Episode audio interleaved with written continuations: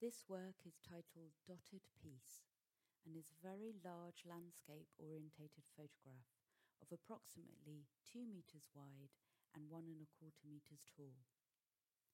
The photograph is set outside in a sandy brick walled courtyard in Marrakesh. There is a smooth plastered dome roof in the background. From the top of the walls, we see two television aerials pointing to the clear blue sky. Shot from below, there is a woman taking up the whole of the foreground, reclining in a relaxed position with her head reaching the top right of the image and her legs at the bottom left. We see a side shot of her, but she is slightly twisting towards the viewer with her head tilted upwards and she is looking off into the distance. She is wearing a loose white with black polka dot gown called a jalaba with a matching headscarf. Her right hand rests on her knee.